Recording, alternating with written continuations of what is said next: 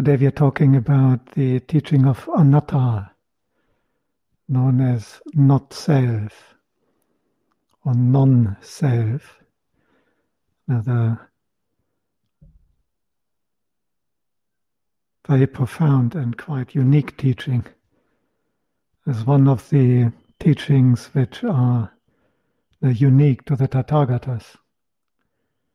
You find teachings about uh, generosity, about virtue, or even about samadhi in um, many different religions. But uh, the sunyata, the emptiness of self, the full abandonment of the delusion of I, me, mine, and self, there is a, a hallmark of the teachings of uh, the Tathagatas, not only the Buddhas teach that to the full extent. So, not surprisingly, it can be a little bit uh, confusing or challenging. The first thing we have to understand clearly is that the Buddha is not trying to establish some uh, theory or some philosophy. He's not uh, so much after uh, some uh, view which is then regarded as uh, absolutely true. What the Buddha is concerned is the very practical, pragmatic problem of suffering. This is something we can feel in our own heart. This is not a, a theory or an idea or a philosophy or something one can have different views about. And it's something which we experience in our, in our own heart we experience uh, old age, sickness, and death, and rebirth. We experience uh, painful feelings, we experience disappointment, depression, bereavement. And this is what the Buddha set out to resolve. How do we fully abandon uh, any form of pain and suffering, any form of dukkha?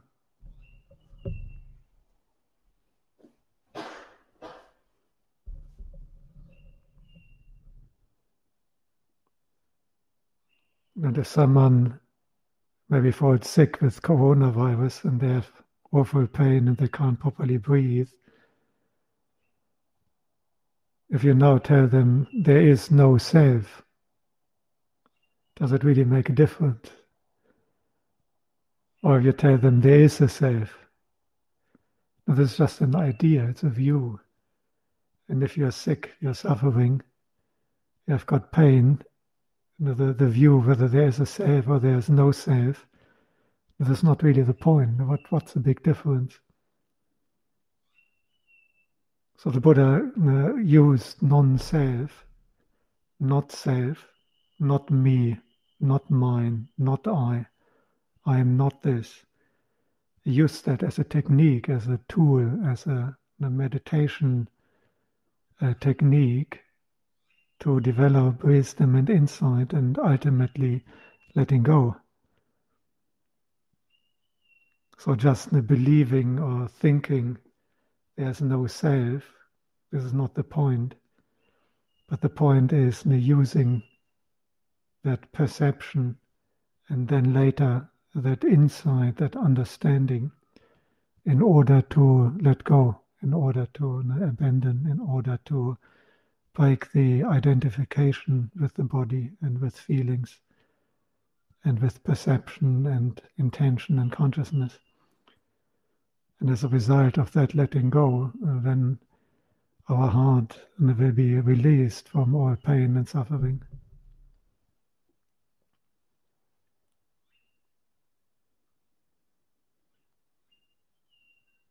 As we chant in the Anattalakkhana Sutta, now Uh, the Buddha is asking, Kalang nutang samanupasitong etang mama esohamasmi eso me atati. Is it suitable? Is it appropriate? Does it make sense to regard this as I am this, this is me, this is myself, this is mine? Now the body, for example. So he's not establishing the kind of, in the absolute sense, is it a self? Is it really mine? In any kind of absolutist sense, but he's asking, does it make sense to regard it as mine? Does it make sense to appropriate it? Does it make sense to identify with it? Is it appropriate? Is it a smart idea? Is it a skillful? Because he is always looking for causal relationships. What is the consequence? So often there's not so much about having a certain view, but the Buddha analyzes where does a certain view come from? What are the causes and conditions that a certain person has a certain view? And secondly, if someone has a certain view, what are the causes and conditions of holding that view? For example, if we regard the body as me and mine, I am this body, this is my body, the body is myself. If that is my attitude, if that is my conviction, what is the result of that if I get sick? I'm totally convinced I identify with this body. I regard this body as me and mine. I'm of the view that the body is myself. And now maybe I end up dying from coronavirus and this body is dying on me. Lots of suffering, isn't it? This is how he taught his first five disciples. He asked them, What do you think, monks? Is the body permanent or impermanent? Well, they said, of course, no, the body, form, form, rupa, is impermanent. And the Buddha asked them, is something that is impermanent able to give you a perfect happiness, or is it ultimately disappointing? And then the monks answered, no, ultimately it will always be disappointing something that is not lasting, ultimately, that can never give us lasting happiness. And then the Buddha said, no, so if you have something that is impermanent, ultimately disappointing, and changing, becoming otherwise, is it a smart idea to regard it as me, mine, and self? And what is a consequence if we take something that is disappointing, impermanent, not lasting, as me or mine, as myself? Well, the consequence is suffering. And that is how the monks no, agreed with the Buddha. Is, they said, no, no, it doesn't make sense. It's not a good idea. It's not appropriate because the result of that is that I suffer.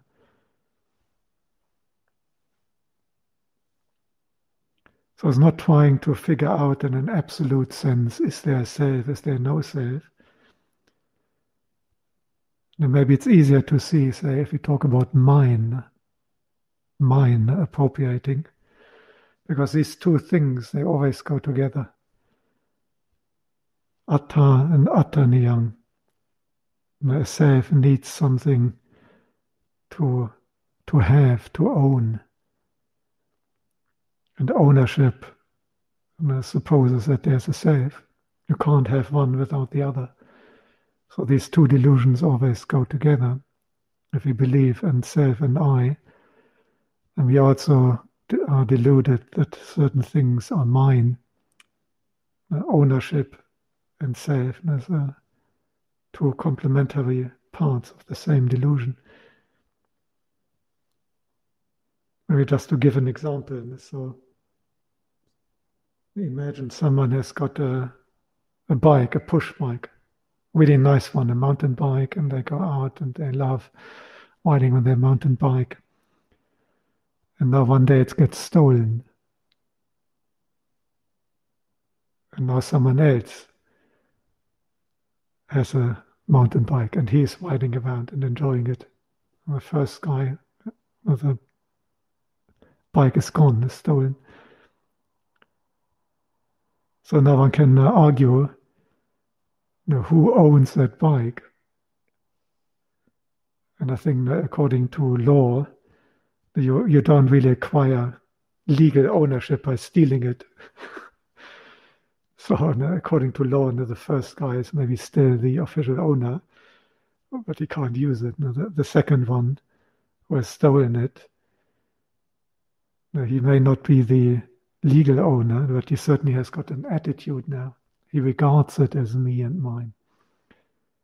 He thinks this is mine. He identifies with that bike. And that is the important one. It's not about trying to decide from an objective, absolute standard who owns that. But the thief now is riding around with it and he will have the attitude of mine. For example, if it now gets stolen again, he will be very upset. because quite independent from any legal decision, he has got this attachment now. He identifies. He wants to have it. And then, of course, he has got the suffering. Because if the bike now breaks, he goes too fast, the bike falls down the hill, now it's broken. Although legally it is not his, but in terms of attitude, he owns it. So ownership is something which is not objectively out there, but ownership is something which we are making and creating.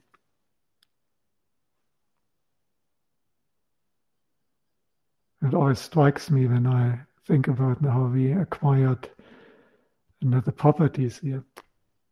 The big property first. You, you go through this conveyancing and the, the contract and the lawyers then it gets into the cadaster. Now you, you, you pay Brisbane Buddhist Vihara Inc. would be paying the price, and then, then this property is now owned by Brisbane Buddhist Vihara Inc. and Sangha. But not, nothing has changed there. The, the wallabies are hopping around and crossing the border. The rain is falling, the sun is shining the water is running from one property to the other. Now, this is only a completely mental construct. And the cadaster, it is all registered. Now, this is only electronically now in some computer. And then there's some papers which you have signed, and then in the banks there's some transfers. And then suddenly, you know, people when they buy property, you know, then they suddenly have this attitude, this belief and they create this sense of ownership. Now, how, how can you own all of that? Now, so we can see that uh, ownership is something which we create. And this is good because if we create it, we can stop owning. If it was something objective, absolute, then there's no way to get out of it. But if ownership is something that we are making, and we can stop owning it, we can let go, and then uh, we will no longer have the consequences of ownership. And most people believe uh, the consequences of ownership there will be some form of happiness. If I have a nice mountain bike, I can go winding down the mountains. Now, the Buddha doesn't deny that there can also be some happy feelings from ownership. Uh, but any conditioned thing we can own ultimately will disappoint us. Because either the thing gets stolen or gets broken, or we die before it breaks, and then we also separate it. Now, ownership always implies separation. Because all sankharas are impermanent. And whatever we own, ultimately it will be taken from us.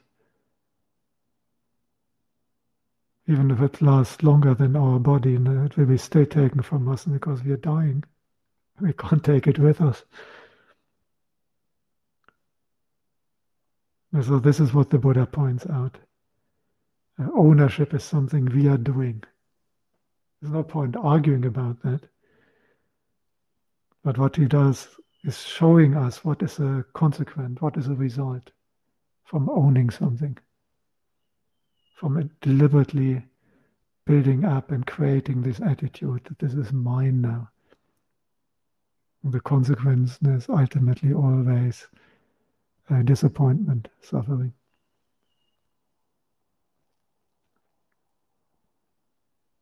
And I and self is the same. There's a delusion which we actively create in our mind. It's not something that uh, exists in an absolute sense, but uh, due to lack of understanding, due to lack of seeing clearly, there's a delusion which we build up in our mind. And uh, it's a delusion which is ultimately you know, harmful for ourselves, not so harmful for others. So the Buddha doesn't go into big arguments there. Because if you tell people now that there is no self, then they just get agitated and end up arguing. Instead, he shows them what is the result if you take that to be yourself. What is the result if you have any delusion of I am? And the result is ultimately uh, pain and suffering.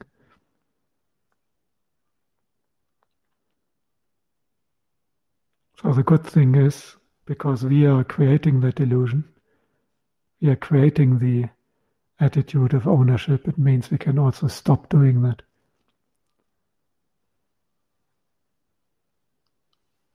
Uh, that is the function of the non self teaching uh, to apply that against ownership and delusion of self so that we get out of the consequence which is suffering.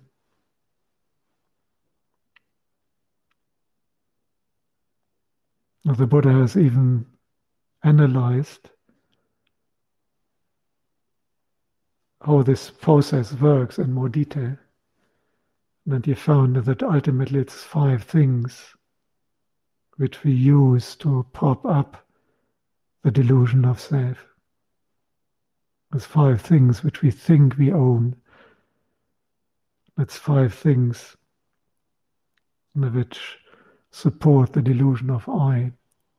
And that is in uh, Panchupadana Khandha, the five groups of clinging, the form.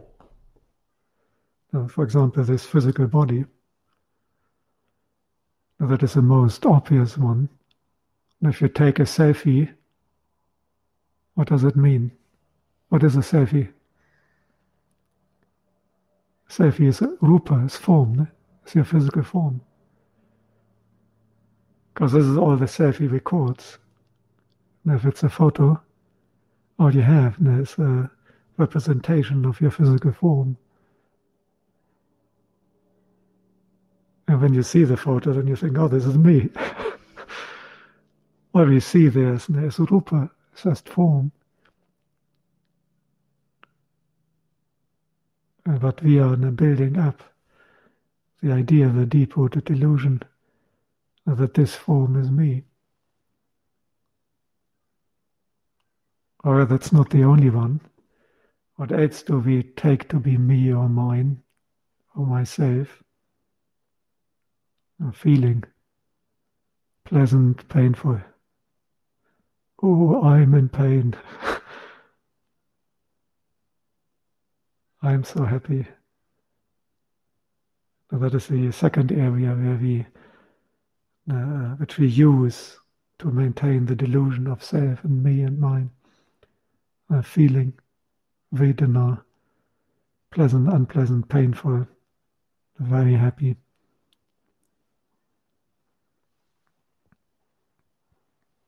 Now the third one is uh, perception. It's a bit more like you know, the intellectual faculty you know, to recognize things, to know things, not to have labels. There's also very strong identification.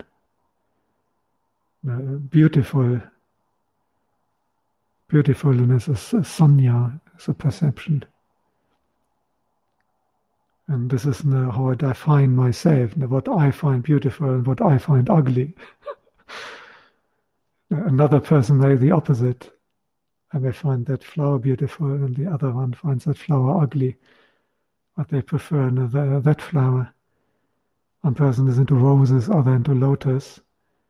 The third person thinks no, all flowers are ugly and they like uh, cactus.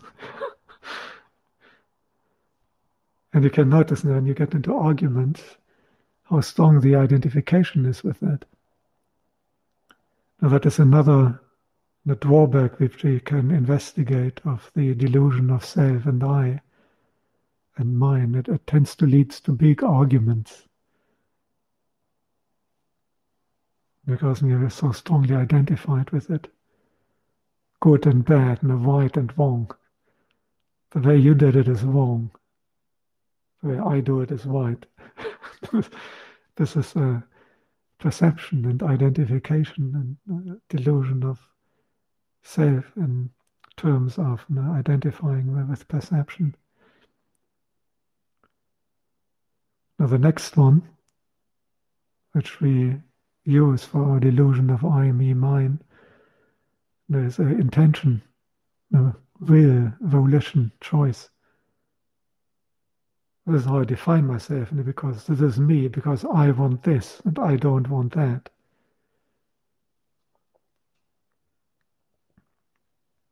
And then the last one is uh, consciousness, being aware, I consciousness, seeing things we don't say, no, I consciousness arises, and we say, I see this and that.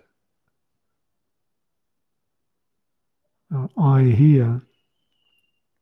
can see now how strong it is with consciousness in particular. One can't even express it without immediately you know, using this I delusion. Now, I hear the way the Buddha describes it. Now, there's the ear, ear faculty, there's sounds, and then contact. There's an appropriate act of attention, and then the ear consciousness arises. Where does the I come from? The I is something that I introduce. The I is my delusion that I hear. Simply ear consciousness. And the fascinating thing is that uh, the whole delusion of I and self and me is completely dependent on these five things. So if we can abandon the delusion of I and self regarding these five, then there's no space left for the delusion to hide out and it will completely collapse. The only way for that delusion of I, me, mine to exist is by latching onto these five. This is why it's such an important meditation exercise to look and investigate form, feeling, perception, intention, and consciousness.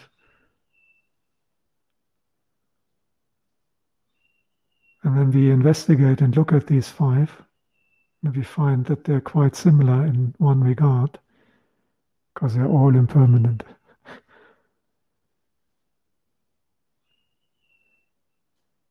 and if we see that they're impermanent, then we come to understand that regarding them as I and me never get me into trouble.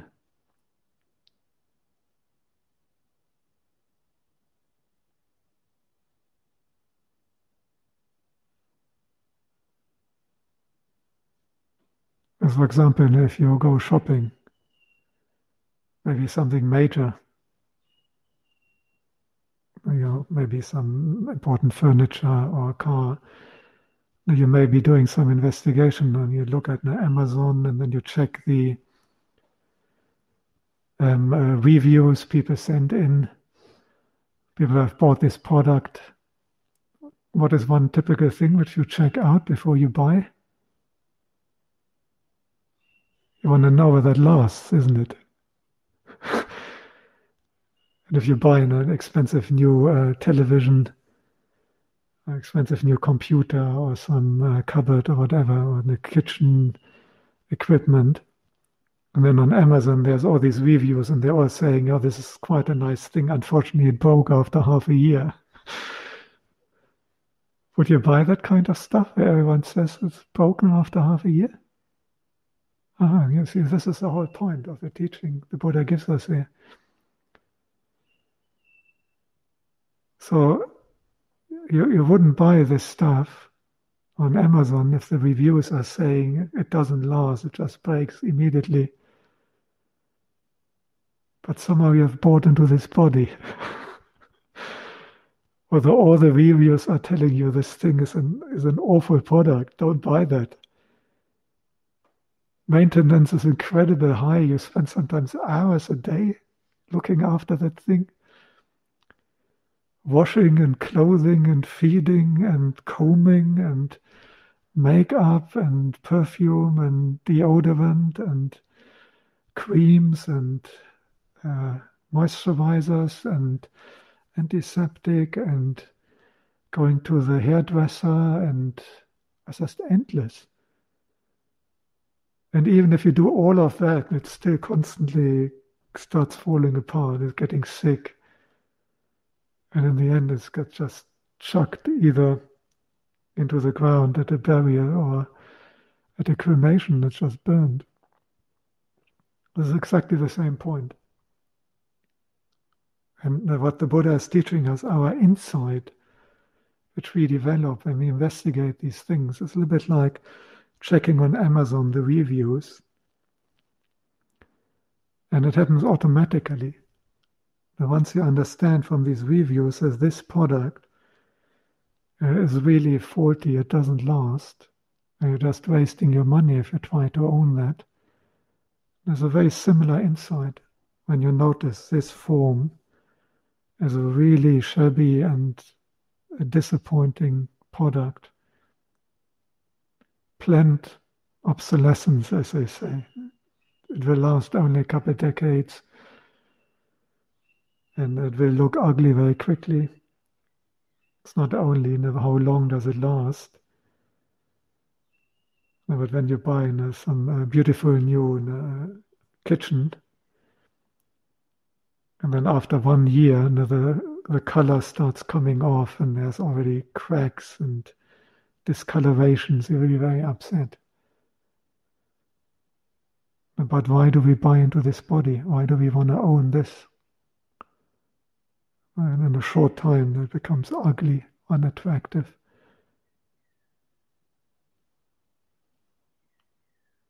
So uh, exactly the same response, and you look at this review, and then you think, I don't want to buy that. So similarly, you look at this body, and you realize, I don't want to own that. That's getting me into trouble.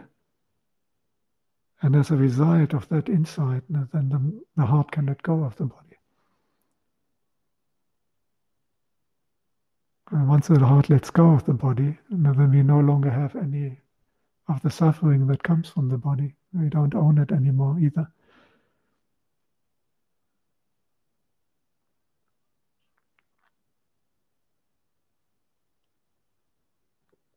Similar with Vedana, with feeling. Now, of course, in a, in a happy feeling, the Buddha doesn't deny, in a happy feeling does feels pleasant. But again, if we come back to the example of buying things on Amazon, sometimes there's something called a package deal. Do you know package deal? For example, if you get a new phone, there's basically two options. Either you just buy the phone, what they call unlocked, and then you have to get a SIM card and you have to get a plan for your for your phone from Telstra, from Lebara, or from Optus or whatever. Or you, you do a, a package and you go straight away to Telstra and they give you both. They give you a phone and a plan together. What do you usually prefer? Do you only have the package deal? I, I always prefer buying the phone separate and then the plan separate. But obviously, you know, sometimes if you go and the telecommunication company, they may give you a phone pretty cheap. You get it much cheaper than when you just buy the phone. But only because you also have the plan. and then you're stuck. You have to have both. You cannot just next week decide, oh no, they, have the new uh, Xiaomi phone. This is actually much better, and I want a different phone. It doesn't work like that. Now you've got a package deal. You got the phone, but you also have to have that plan. They go together. And with the happy feelings, you also have got a package deal. Because if you have pleasure, you will always have pain as well. They go together. Sorry, it's bad news, but this is just this is just the reality. It's not it's not my fault. I'm I'm only the messenger, or rather the Buddha is the messenger. And I don't know why this samsara is arranged in such a way that pain and pleasure go together. And we have a human body and is very sensitive to pleasure. And it feels very good if you have nice food and on a winter day like this, noon, it's beautiful, warm, you can go into the sunshine. And there's so many things now we can experience pleasure with the body. But if you have this human body, you're also liable to pain. You can get coronavirus and diabetes and cancer and heart attack and all the pain that comes with it. Your body is sensitive not to experience pleasure, but they can also put you in a torture chamber and torture you. You've got excruciating pain. Now, this can't be avoided. There's both. There's a package deal. And if you buy into the pleasure part, you will get the pain part as well. And I'm, I'm really, really sorry, but I've got another bad message for you. Or rather, the Buddha has another bad message for you. Because the pain is more. it's already bad enough that, that you have this package deal of pleasure, and then you also have to have pain. But as the Buddha pointed out, that the pain is actually more. So it's a really bad deal. And although we can get some pleasure, in the end we get more pain. So if someone suggests to you such kind of package deal, what do you do? You don't buy it. you don't buy it. So don't buy into pleasure and pain. You have to let go of pleasure and pain. Because the pain is more. And in particular, we have to let go of this delusion that we can have only, only pleasure if we are smart. Have you ever blamed yourself? Why can't I do it smarter? Why can I not just arrange it that I always have pleasure and not pain? So I've got some good news for you. It's not kind of your fault. Everyone, everyone has got that problem. It's not that only you doing something wrong. But it doesn't work. You, however smart you are, however streetwise and sneaky or whatever, you, you can't achieve that. There will always be pain as well. And ultimately the pain will be worse, will be more. So uh, once we see that, we don't buy into it and we let go of both. But again, the bad news, you've got to let go of the pleasure as well. so sometimes people try, and, okay, I try to have only pleasure. And then uh, that doesn't work out, and they have more pain. And they get the teaching of the Buddha, and then they hear about letting go. And then they try their best not to let go of pain. But they still would like the pleasure. that also doesn't work. Also for the letting go. If you want to let go of feeling, you have to let go of both.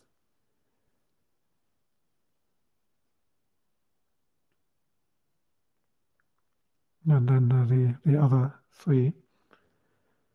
But again, uh, another good news. I had so much bad news. We should have some good news as well. You actually don't really have to even understand all five of them. It is good and uh, boosts our practice if we contemplate all five groups of clinging.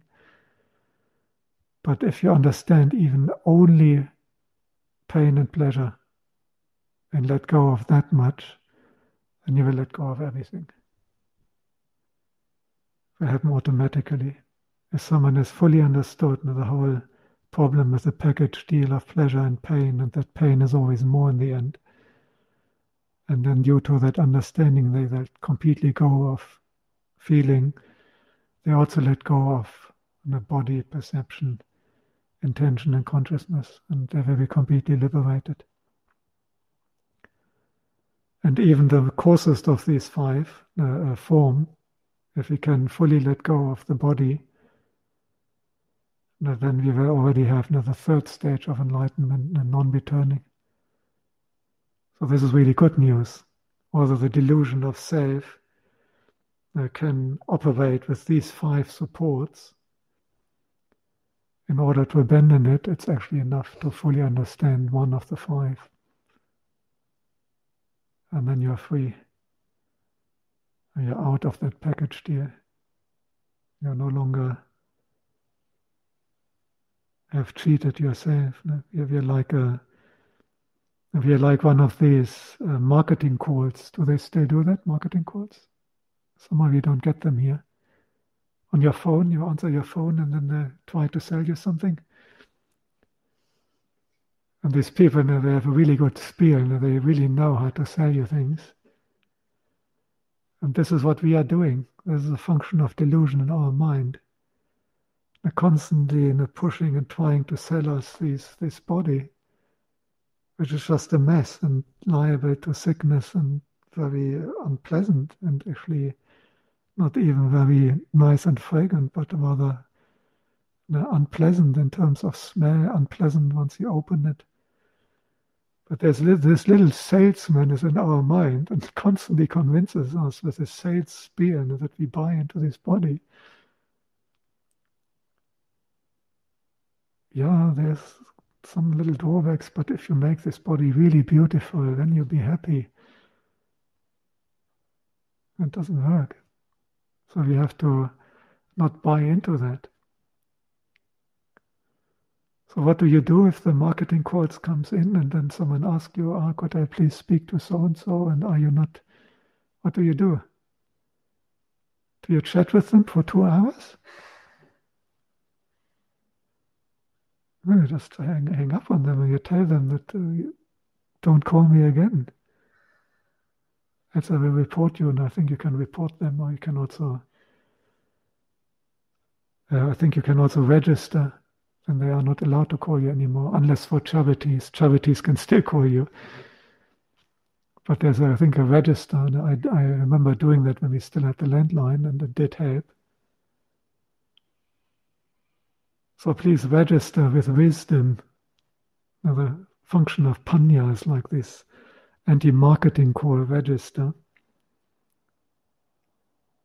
And whenever the Mara, the delusion in our mind, is trying to sell us this body and that we are getting happy, or that bodies are making us happy.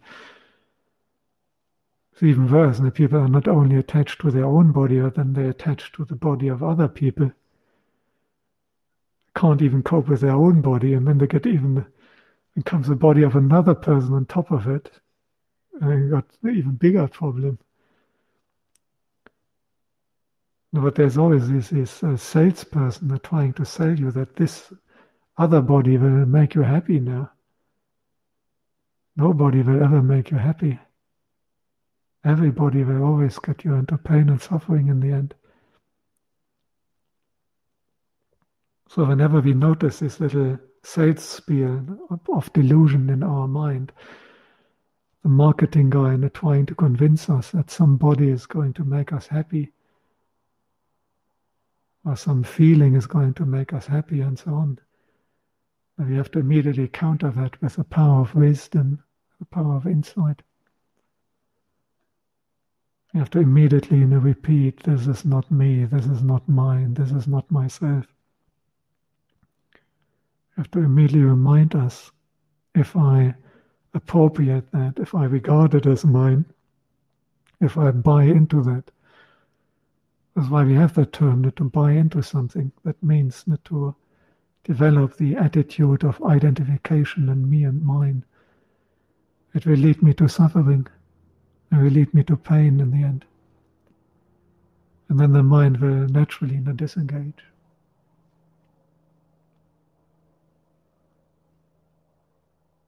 As long as we are alive, we are uh, walking around with this body, but there's a big difference between an owner and a caretaker. because a caretaker doesn't own. And uh, this is, for example, for the monks. There's a Sangha property and we don't own our kutis that we live in. Or still has a duty to look after them. And uh, once Ajahn Chah walking around the monastery and he found this one monk and the kuti had the whole roof, half the roof was broken and was just raining in. So the monk would just live in one side of the kuti. And then Chah is ask, asking him, what are you doing there? And he explained that he's just letting go. But that's not the point. You have to look after the monastic dwelling place even if you don't own it. So there's a difference in the attitude of a, a caretaker and uh, and an owner. It's just like uh, if you're babysitting. It's not your child, you don't own the child. I mean, even if it's your own child, you still don't own it, no, but in a conventional sense, I mean, in a conventional sense. And a babysitter has a very different attitude to the child than a parent. But that doesn't mean that the babysitter just doesn't care. A very good babysitter never really care. Or in your profession, you don't own the people you're doing physiotherapy with. You're still looking after them. So similarly, you have to look after your body. You even the Buddha and the Arahants, they would still eat, they would still bathe. But they wouldn't bathe three times a day and wash their hair four times a day. No, it's not necessary. So the point is the difference there between caretaker and owner. And so you, you look after the body, just like you look after the people you do physio with. You don't own them. But with your body, the problem is know, you look after it, but with a sense of ownership. So your question was very, um, very uh, beneficial, and I completely see your point. There's some things you can give up in the sense you give them away completely. No, say, uh, whatever. No, this, this, it's actually not mine. What, what is mine? Uh, personally own this this uh, shoulder bag, my personal possession. I can just give it away completely. Can't do that with the body, because the body and mind are connected as long as uh, a, life lasts, and that is even the case. Would be the case even for an arahant. So the arahant will still look after the body. The Buddha looked after the body to a sufficient extent but without a sense of ownership, just like a more like reluctant caretaker.